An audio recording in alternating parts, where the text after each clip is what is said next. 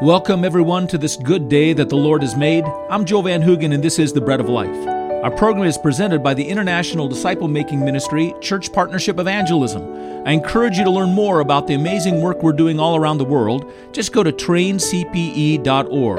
And to learn more about this radio ministry and our missions fellowship in Boise, Idaho, go to breadoflifeboise.org. It's from this fellowship that we share with you God's Word. In Matthew 25, verses 14 through 30, the Lord Jesus shares the parable of slaves who are presenting the results of their business endeavors to their master. The master has given these slaves riches to invest for his own business, and they now present the reward of their labors.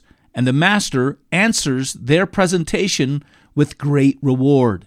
The true believer will not talk the talk. They will take what has been given to them and lovingly give themselves to tending to their master's business.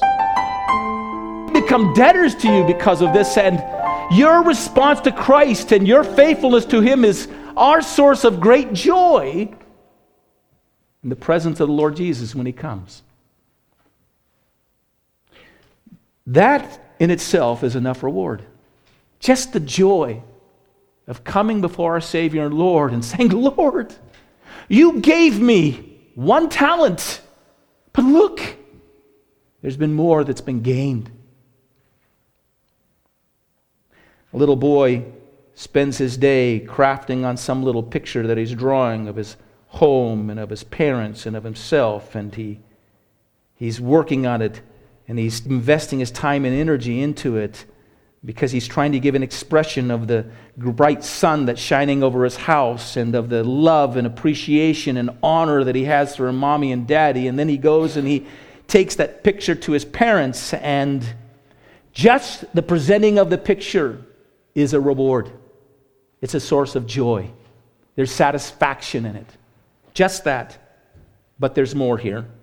There's more than just the satisfaction and the joy of presenting this to the Lord there is a promised reaction from the master himself. He says, Well done.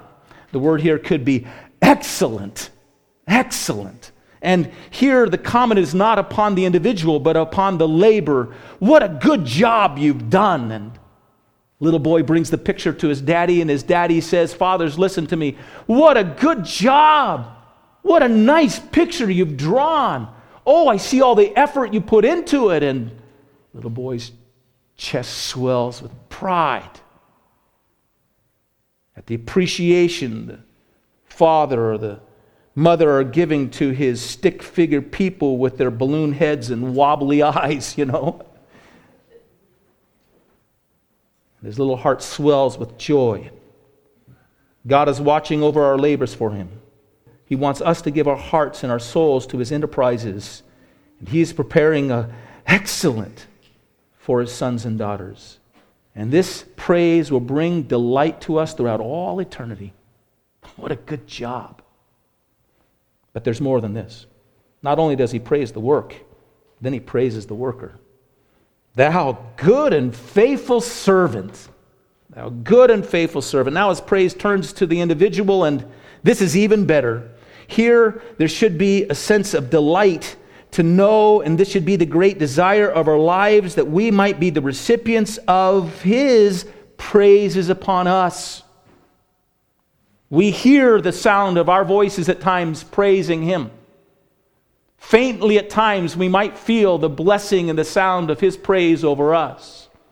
But one day, heaven will open up, and we'll not just be before our throne praising Him, but our ears are going to be opened up to hear His praise upon us.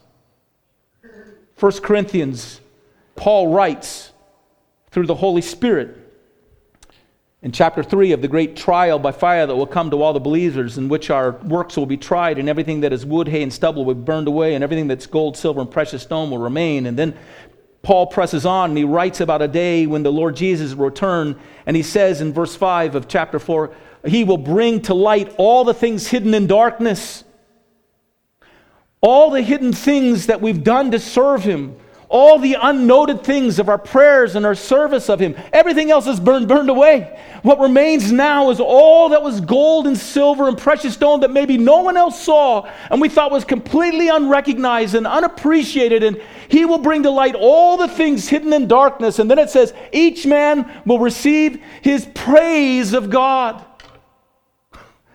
What a day is that! Just this alone should cause us to anticipate this moment. This moment in which the joy of bringing to Him what we've done, the joy of His praise upon our labor and our work, and then His praise upon us ring out through all eternity. What an exciting thing.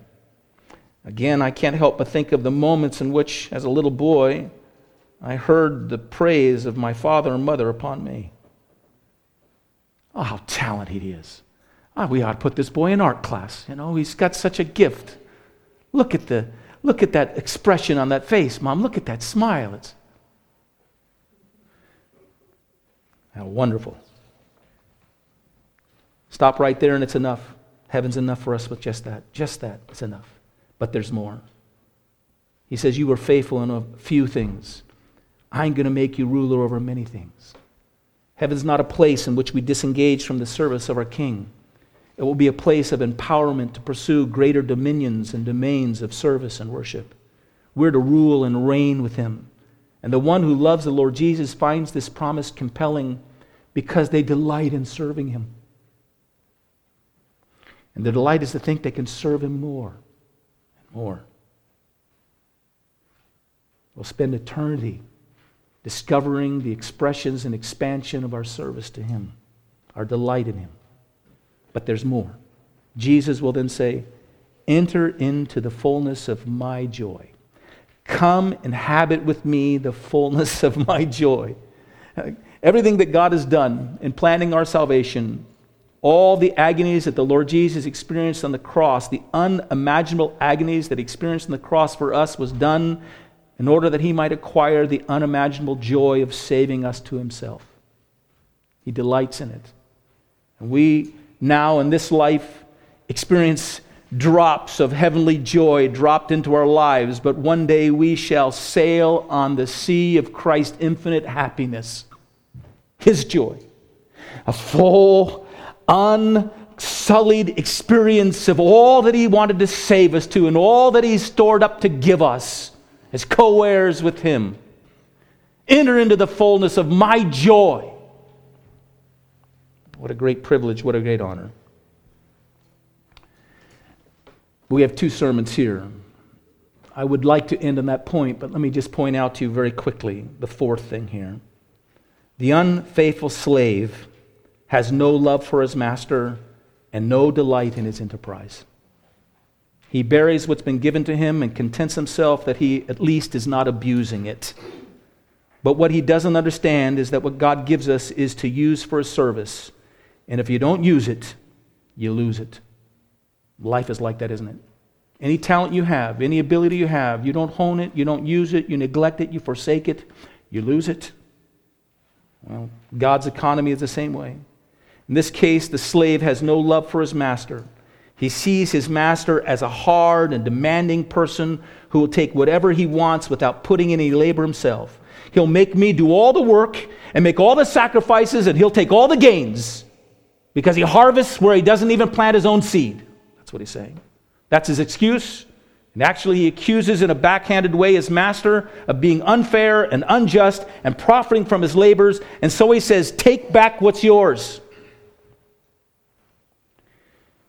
If you've claimed the name of Christian, but done nothing with what Christ has given you in riches and in advantages, you're running out of excuses for not tending to his business and not tending to his business begins to reveal that an attitude is settling in your spirit. Something like this God can get done what he wants with or without me. Let him do it without me.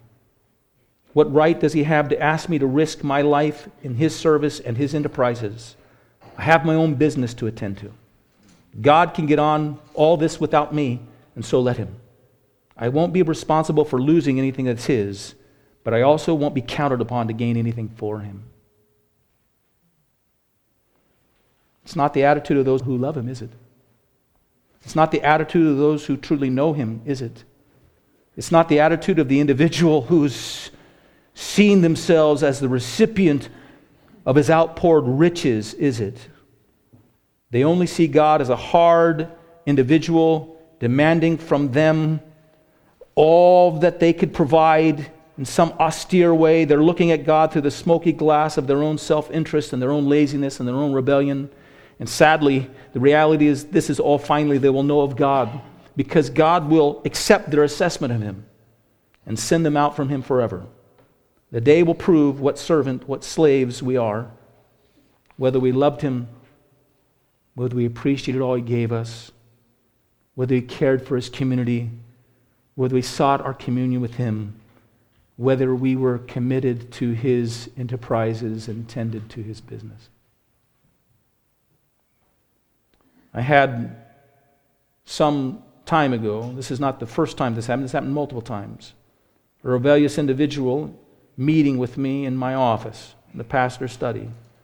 I reminded them of the debt that comes upon those who receive Christ's salvation. Maybe I reminded them of Paul's statement that I'm a debtor to the Greeks and the barbarians and to the wise and the unwise because he knew the power of the gospel to save to the uttermost. I extolled and kind of pressed upon them and exhorted them to yield to that power and yield to that grace and surrender to that grateful debt that had been put upon them when Christ died for their sins and surrendered their lives to Him. But the sullen response that I received was, I never asked Him to die for me. What enslaves a Christian? What ingratiates the Christian? What indebts the Christian to the service of our Master is the mercy and grace of our Savior dying for us to set us free from our sins. It's the undeserving receiving of that mercy and grace that makes us debtors to Him and to all. It claims us and it conquers us. We're slaves of Christ, bound with the chains not of coercion and power, but bound with the chains of eternal, infinite, undeserved love and grace. We're conquered by that amazing love. It proves itself in our lives by our readiness to risk all to tend to his business. Let's bow our heads and let's pray.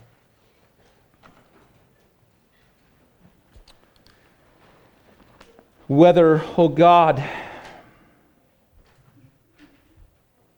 a delay has taken place, a turning of attention from the things that you tug at our hearts to do for you, to do the things that tug at our desires and appeal to our eyes, whether a delay has taken place or not. Here now, O oh God, bring all of us present under the overwhelming indebtedness of the cross, the outpoured love of our Savior. We turn our eyes upon you, Lord Jesus. We know you in your victory and your resurrection. Let us see you in your suffering for us, for our sins. The crown platted for you, the crown of rejoicing you're wanting to give us. Oh, indebted us to you, dear Savior with a debt that we don't ever want to finish repaying. Well, thank you for listening to the Ministry of the Bread of Life. To learn more about our ministry, let me suggest you go to one of two websites. Go to traincpe.org to learn more about the work we're doing all over the world to equip and engage the body of Christ in personal evangelism, discipleship, and church planting. Or to learn about our work in your community, go to breadoflifeboise.org. Until the next time, God bless you.